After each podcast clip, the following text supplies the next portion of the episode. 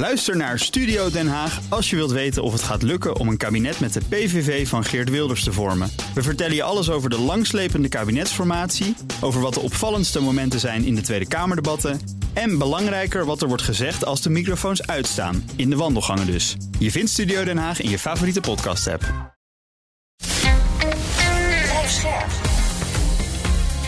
BNR Nieuwsradio. Boekenstein en de Wijk. Mark Beekhuis. Welkom bij Boekenstein en de Wijk. Het is woensdag, dag 483 van de Russische oorlog in Oekraïne. Rob, Arend, Jan, goed dat jullie er allebei weer zijn. Ja, maar even weer op de grond beginnen. Hè? Ja, nou misschien eerst even de mislukte vredesbesprekingen uh, tussen onze regering en onze boeren.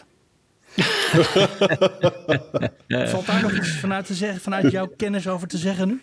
Eh, nee, ik wil daar helemaal niks over zeggen op dit ogenblik. Nee, snel naar de grond in Oekraïne. ik hoop dat als uh, de Russen en de Oekraïners uh, gaan uh, onderhandelen, dat het dan niet direct leidt tot een mislukking. Maar dat zit er wel dik in overigens. Want zo gaat het meestal met onderhandelingen. Je trekt je terug. Uh, dat is dan uh, vaak om tactische redenen. Daarmee versterk je je positie en dan kom je weer terug. Dus uh, wat dat betreft is er misschien wel een parallel te trekken. Maar dat kunnen we pas over een hele tijd zeggen. Nee, naar Oekraïne. Dus, nou, maar zover is het nog lang niet hoor, dat er onderhandeld wordt uh, in, uh, tussen Oekraïne en uh, Rusland. Um, ik heb een paar dagen geleden gezegd dat er een soort operationele pauze wordt ingelast door de Oekraïners. je moet constateren dat het inderdaad zo is dat er op een aantal plekken minder op dit ogenblik wordt een grootschalig offensief plaatsvindt. En dat offensief, dat is ook niet tamelijk indrukwekkend. Dus er wordt wel gevochten. De operationele pauze wil niet zeggen dat er dus niet wordt gevochten. Want als de andere partij zich er niet aan houdt, ja, dan gaat de, de oorlog gewoon door. Maar je moet constateren dat uh, zeg maar uh, rond Bakmoed en rond ehm, in het, wat, wat verder naar het noorden in de Luhansk oblast, dat, dat daar met name de Russen in het offensief zijn en de Oekraïners die houden zich, lijkt het, een klein beetje in. De echt grote gevechten door Oekraïne vinden plaats op twee plekken die we kennen. Namelijk eh, op de grens eh, van eh, de Donetsk Oblast en de Zaporizhia Oblast en iets verder naar het, het westen ten zuiden van Origev. beide plaatsen zijn buitengewoon belangrijk, want als je op die grens van die twee oblasten weet door te, te breken, dan ligt de weg vrij naar Mariupol kan je dat doen bij Origev. Ga je daar naar het zuiden, dan ligt er um, de weg vrij naar Melitopol via Tokmak. Uh, kortom, uh, als je gewoon goed kijkt wat daar gebeurt, dan is het, uh, dan is het denk ik zo dat in die twee laatste gevallen de Oekraïners proberen om inderdaad die roembrug, de landbrug van de Krim naar ehm, Rusland te doorboren. En eh, veel meer naar het noorden, dus uh, laten we zeggen bij Bakhmut en uh, in de Luhansk Oblast, daar zie je dat het Russische offensief uh, aantrekt. En dat is er waarschijnlijk opgericht om te proberen zoveel mogelijk van de Donbass in handen te krijgen. Dus het is een tamelijk lastig te duiden situatie op dit ogenblik. Zelensky zegt er zelf over, ja, het gaat niet zo heel snel, dat geef ik toe. Maar we zitten hier ook niet naar een Hollywoodfilm te kijken, zegt hij. Ja. Uh, dat is allemaal heel anders dan de situatie in Kharkiv met die snelle opmars. Ja. En er zijn ook vreselijk veel mijnen waar we tegenaan uh, ja, dat is zo. raken. En dat is natuurlijk gewoon allemaal heel erg begrijpelijk. Dat ja, en als je dus ziet ook wat er rond de Krim gebeurt, die, uh, die fortificaties zijn gigantisch. En dan komt in één keer Shoigu, de minister van uh, defensie van Rusland, die komt in één klap uh, uit de hoek. En die zegt: ja, als uh, de Krim wordt aangevallen, dan zullen wij reageren door de politiek, het politieke centrum van Oekraïne aan te vallen. En dan zullen wij aanvallen uitvoeren op de besluitvorming. Dus wat hij eigenlijk bedoelt op Zelensky zelf en op de ministeries en op de veiligheidsdienst en op de, op de militairen die daar huizen. Uh, je, zou denken van dat, waarom gebeurt dat al niet? Nou, dat gebeurt dus kennelijk niet. Die uh, worden tot nu toe uh, redelijk ontzien. Dus dat is ook kennelijk een rode lijn die ze niet over willen gaan. Maar op het moment dat Oekraïne wel in hun ogen een rode lijn overgaat door de Krim, uh, aan te pakken. Bijvoorbeeld met HIMARS en Storm Shadows. Hè, dat zijn die, uh, die, die lange afstandswapens die je door middel van vliegtuigen kunt inzetten. Op dat moment zegt Rusland bij monden van Shogun, dan zijn alle remmen los en dan gaan we er gewoon voor. En dan vallen we ook Kiev verder aan. Want er zijn wel aanvallen de laatste dagen ook weer rond Kiev, toch? Ja, dat mag je wel zeggen.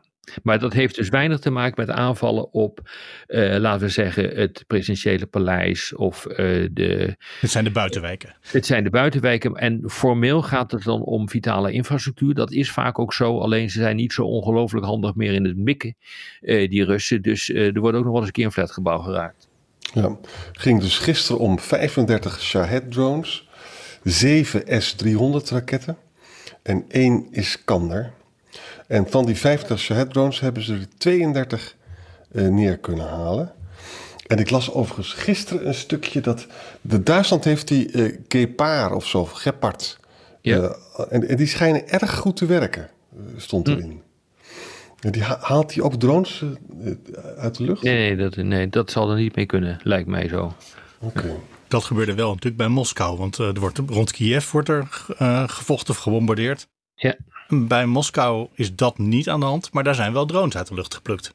Ja, dat is wel opmerkelijk. Ja. Even kijken hoe dat uh, precies in elkaar steekt. Ik heb daar verder geen bevestiging van gezien. Hebben jullie dat gezien, jongens? Geen bevestiging. Alleen maar dus dat de, Moskou heeft zelf gezegd dat er enkele drones die op weg waren naar een militair depot mm -hmm. zijn neergehaald. Okay. Uh, het kan best waar zijn. Ja, dat, is natuurlijk, dat blijft uh, const, een, een, een, constante in dit jaar van deze podcast natuurlijk. Dat we ja, heel veel eigenlijk net niet precies weten. Ook ja, bijvoorbeeld, nou ja, wat was er gisteren? Gezegd, was er ook een depot opgeblazen wat een aantal uren heeft staan exploderen. Maar was het wel gisteren? Ja, dat klopt. En je moet ook niet al te zeer naar, uh, naar Twitter kijken, naar de sociale media, want daar zie je ook veel gefabriceerde plaatjes hoor, moet ik, uh, moet ik zeggen. Of je ziet uh, gezellige explosies, terwijl je eigenlijk gewoon niet precies weet waar dat plaatsvindt. Maar er worden dan wel weer door allerlei pseudodeskundigen allerlei, um, ja, hoe zal ik het zeggen, conclusies aan verbonden die je volgens mij niet kunt trekken. Hè? Dus hou het nou gewoon bij de serieuze sites die daar een goed inzicht in, in bieden. En wat ik ook vaak doe, is ik kijk ook op um, de sites die een goed overzicht uh, geven van uh, de slagorde. dus waar zijn de troepen en hoe, hoe zijn die, welke troepen liggen waar, hoe zijn die gestationeerd en welke kant bewegen die op. Maar dat moet je wel, ja, dan moet je ongeveer wel weten hoe het werkt, want anders kan je dat niet lezen. En een mooi, mooi voorbeeld daarvan is dat uh, een week geleden zag je steeds weer van die filmpjes dat de Leopard 2 tanks werden opgeblazen. Hè? Ja, dat is een mooi voorbeeld. Ja, en nu blijkt dus dat dat gewoon vanuit verschillende hoeken werd gefilmd. Het waren gewoon dezelfde tanks die ja. steeds meer weer de lucht in ging. Dus heel duidelijk Russische propaganda is dat. Die overigens erg wordt overgenomen. Ook door, door, Nederlandse deskundigen. Ja, exact. Ik doe het nooit hoor. Je, je, je, ja, ik hoop niet dat mensen ons daar ooit op kunnen uh, betrappen. Ik zie ze soms wel, maar ik denk nou het zal wel. Ik wil eerst gewoon bevestiging hebben en daarna uh, brengen we het. Is, is, het jullie opgevallen dat er eigenlijk op de achtergrond steeds meer wordt gesproken over de wederopbouw van Oekraïne? Ja. Je zou dan denken van het is misschien wel handig uh, als Oekraïne eerst die oorlog weet te, te winnen. Ja. Voordat je uh, gaat praten over de wederopbouw. Maar in Londen is het geloof ik, hè, vindt een grote conferentie plaats. En die gaat eigenlijk alleen maar over de wederopbouw. Ja, en uh, het Westen staat voor tientallen miljarden daar uh, aan de lat. Hè? Ja, wat, wat 50 nodig... miljard hè, gaat de ja. Europese Unie inzetten. Ja, 55 miljard zelfs. Tussen, 55. tussen 2024 en 2027. Wat overigens nodig is, jongens, want ja, het is natuurlijk onvoorstelbaar wat daar in puin is geschoten. Maar wat nodig is, is tussen de 400 miljard en de 1000 miljard. Hè? En wat er nu gebeurt, en dat is een langlopende discussie waar we ook veel over gesproken hebben, ook in het begin, vorig jaar uh, maart, april, mei, weet je nog. Ze proberen nou de Russische assets ook te gebruiken als een soort wijze, manier om de wederopbouwkosten te financieren. En daar zijn steeds meer juristen denken dat daar toch een mogelijkheid voor is. Nou, we hebben natuurlijk gezegd dat het grote nadeel is dat je, je kan niet zomaar uh, uh, nationale assets afpakken. Hè? Maar het zal wel zo zijn dat omdat wij natuurlijk, het kost allemaal zo verschrikkelijk veel geld. Hè? En het Westen perst er dan nog wel enkele tientallen miljarden uit. Maar 300 miljard, dat kan natuurlijk helemaal niet. Hè? Nee. En, en de Russische assets zijn overigens 300 miljard waard. Dus het, hmm. zou wel, het zou wel helpen. En, het, hmm. en wat ik lees in de New York Times is dat de discussie in het Westen verschuift. Dat ze daar toch serieus over nadenken om dat wel te doen. Ja, het punt is dus inderdaad dat ze die 400 miljard of wat het ook eh, zou mogen zijn, niet onmiddellijk zelf willen ophoesten, eh, die regering of de Europese Unie of uh, de Verenigde Staten. Uh, maar wat men probeert is om met name ook uh, de private bedrijven ervoor te interesseren. En dat is natuurlijk logisch, want alles wat er in Oekraïne is, dat is allemaal zo kapot. dat de, de Oekraïnse bedrijven dat gewoon niet aankunnen. Dus het moet vanuit het buitenland ook worden, worden opgebouwd.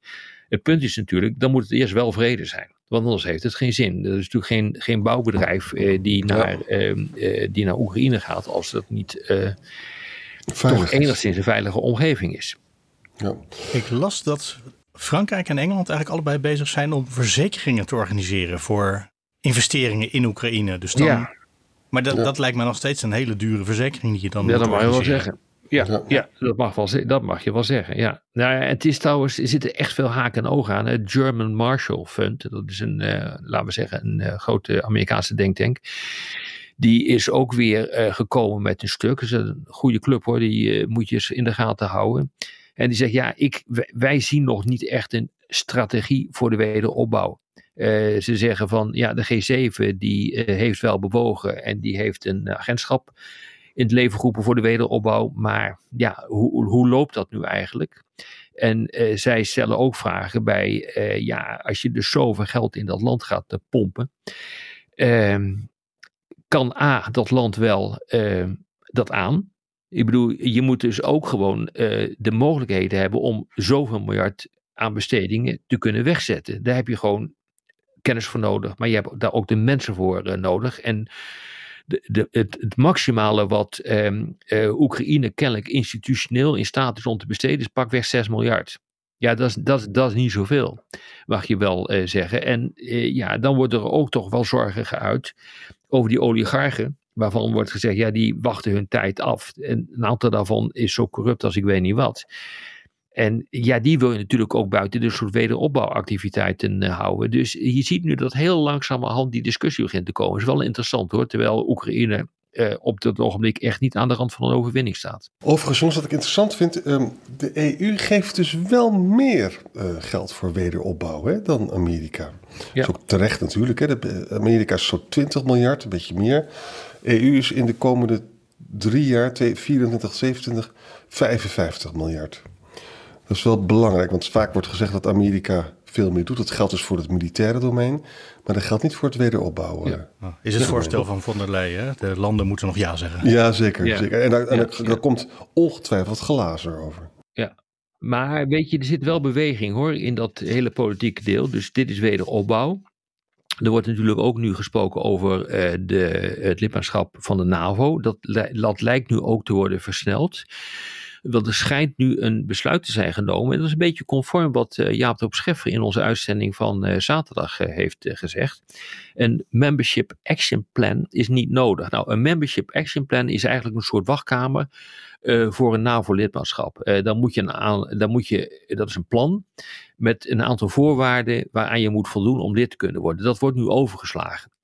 Althans, daar heeft het alle schijn van. Ook um, uh, Jaap Toog Scheffer, die was kennelijk goed geïnformeerd, die zei van zo'n membership action plan, wat elk aspirant lid uh, krijgt, dat kan nu worden overgeslagen. Ik kan me dat ook wel voorstellen, uh, want je moet wel constateren dat de Oekraïnse krijgsmacht en die van uh, Europa, Amerika behoorlijk geïntegreerd is hoor inmiddels. En ze, hebben, ze gebruiken ook uh, in belangrijke mate de doctrines, het wapensysteem van het Westen. Dus er is veel voor te zeggen om dat gewoon over te slaan. Maar sommige lidstaten die zeggen van ja, als je dat gaat doen, dan zal je daarmee ook Rusland kunnen provoceren. Want die zal dan denken, nou zo gaat het wel heel snel. Alles, alle procedures worden overgeslagen. En heel snel wordt dat land nu lid van, van de NAVO. Ja, Rusland zal er ongetwijfeld op reageren. Ja, absoluut. Ja. ja. Zullen wij nog even naar uh, president Biden gaan, die uh, een rare uitspraak deed en een interessante, allebei over China, over Xi. Ja, Biden was dus bij een fundraiser. Dat heeft hij nodig hè, voor al die uh, primaries die er straks eraan komen. En daar zegt hij van, Xi was niet op de hoogte van die spionageballon. Dat is wel een beetje onaangenaam voor een dictator, zegt hij. Nou, nou dat heeft natuurlijk allemaal terechtgekomen in China. Uh, de woordvoerder, die heet Mao, is wel een grappige naam in dit verband. Die heeft gezegd, dit is echt heel boos. Dit tast de politieke waardigheid aan hè, van China. Dat kan je toch niet zomaar zeggen. Xi is helemaal geen dictator. En, want je weet, China heeft zelf natuurlijk helemaal niets gezegd over die spionageballonnen. Daar waren we helemaal krampachtig over. En, uh, dus het is niet handig hoor, wat hier gebeurt.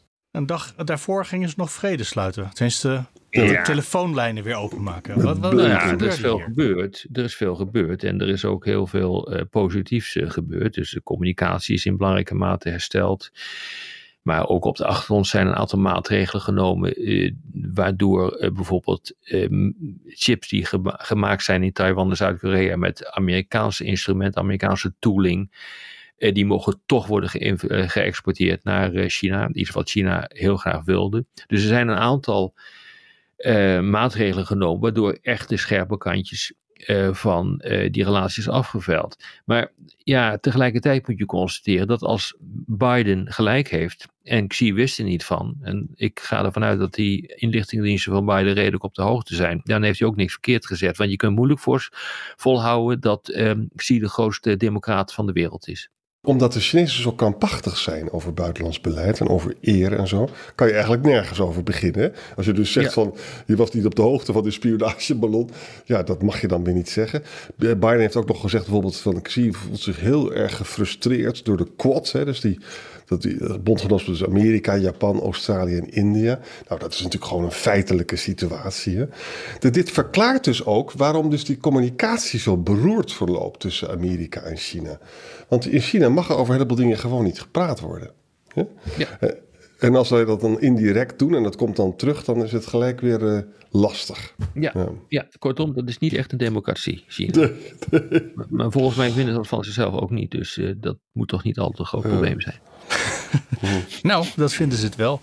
um, en straks komt uh, Modi bij uh, Biden langs. Ja, morgen. Morgen komt hij langs. En we weten allemaal dat Biden is de man uh, die sprak over ja, de, de, het gevecht tussen democratie en autocratie. Dat is een heel erg long-running American theme. Hè? Sinds Wilson zou je kunnen zeggen. Hè? Ja, dat is niet zo handig als eh, Amerika zo afhankelijk is geworden van India in de strijd met China. Maar ook van Saudi-Arabië en van Venezuela, maar ook van de Filipijnen. Hè. Dus, maar goed, je ziet dus dat Biden op zijn schreden terugkeert. Want Modi krijgt een fantastisch state dinner. En dat is nog maar twee keer eerder voorgekomen, de, de termijn van Biden. Namelijk Frankrijk, Macron kreeg het en Zuid-Korea kreeg het ook. En Modi krijgt dus, wordt met alle egaars uh, ontvangen. Er komt ook een heel allemaal een allemaal stars treden op. Welke weet ik niet, maar het is allemaal indrukwekkend. En hier zie je dus dat, de, dat die Wilsoniaanse traditie, die dus mensenrechten en democratie heel hoog achten, dat die een beetje naar de achtergrond gaat. Hmm. Biden zegt wel, ik ga natuurlijk wel voor de mensenrechten beginnen. Maar ja, India is heel belangrijk voor Amerika, maar ook andersom. Ja. En, en, dan zijn er dus nog grotere belangen dan alleen maar uh, mensenrechten en democratie. Dit is gewoon pure, pure machtspolitiek die hier uh, wordt uh, bedreven. Hier wordt uh, Modi gepaaid. Modi is natuurlijk al niet al te dol op de Chinezen. Die relatie is echt slecht tussen China en, en India. De, de bewapeningsprogramma's, met name de maritieme bewapeningsprogramma's, zijn vooral in India gericht tegen China. Ja. Ja, weet je, aan de andere kant moet je constateren dat India zich vooral bewapent met Russische wapens. Ja. Uh, en fietsen natuurlijk ook uh, doorheen door uh, feitelijk ehm, goedkope olie uit ehm, Rusland te kopen. Dus ja, het zit in het, in, het, ehm, in het kamp van het Westen op een aantal punten, maar op een aantal punten ook weer niet. En het begint zich steeds meer te ontwikkelen tot, en dat is denk ik het allerbelangrijkste, tot de leider van niet gebonden landen die we tegenwoordig de Global South zouden noemen. en daarmee, uh, door deze oorlog, uh, is India een steeds sterkere partij uh, geworden waar je gewoon echt rekening mee moet houden. Want iedereen die denkt nu om de gunst van Modi. En dus alle toeters en bellen bij Biden. Ja, ja exact. En dan kan je de fanfare van uh, Washington laten uitdrukken om uh, deze man te ontvangen. En bedenk goed, Modi is dus een heel succesvol politicus. Hij, hij is uh, een hindoe, hij, hij, speelt ook de hindoe-kaart en doet allemaal hondenfluitjes over de moslims. Dat is heel kwalijk.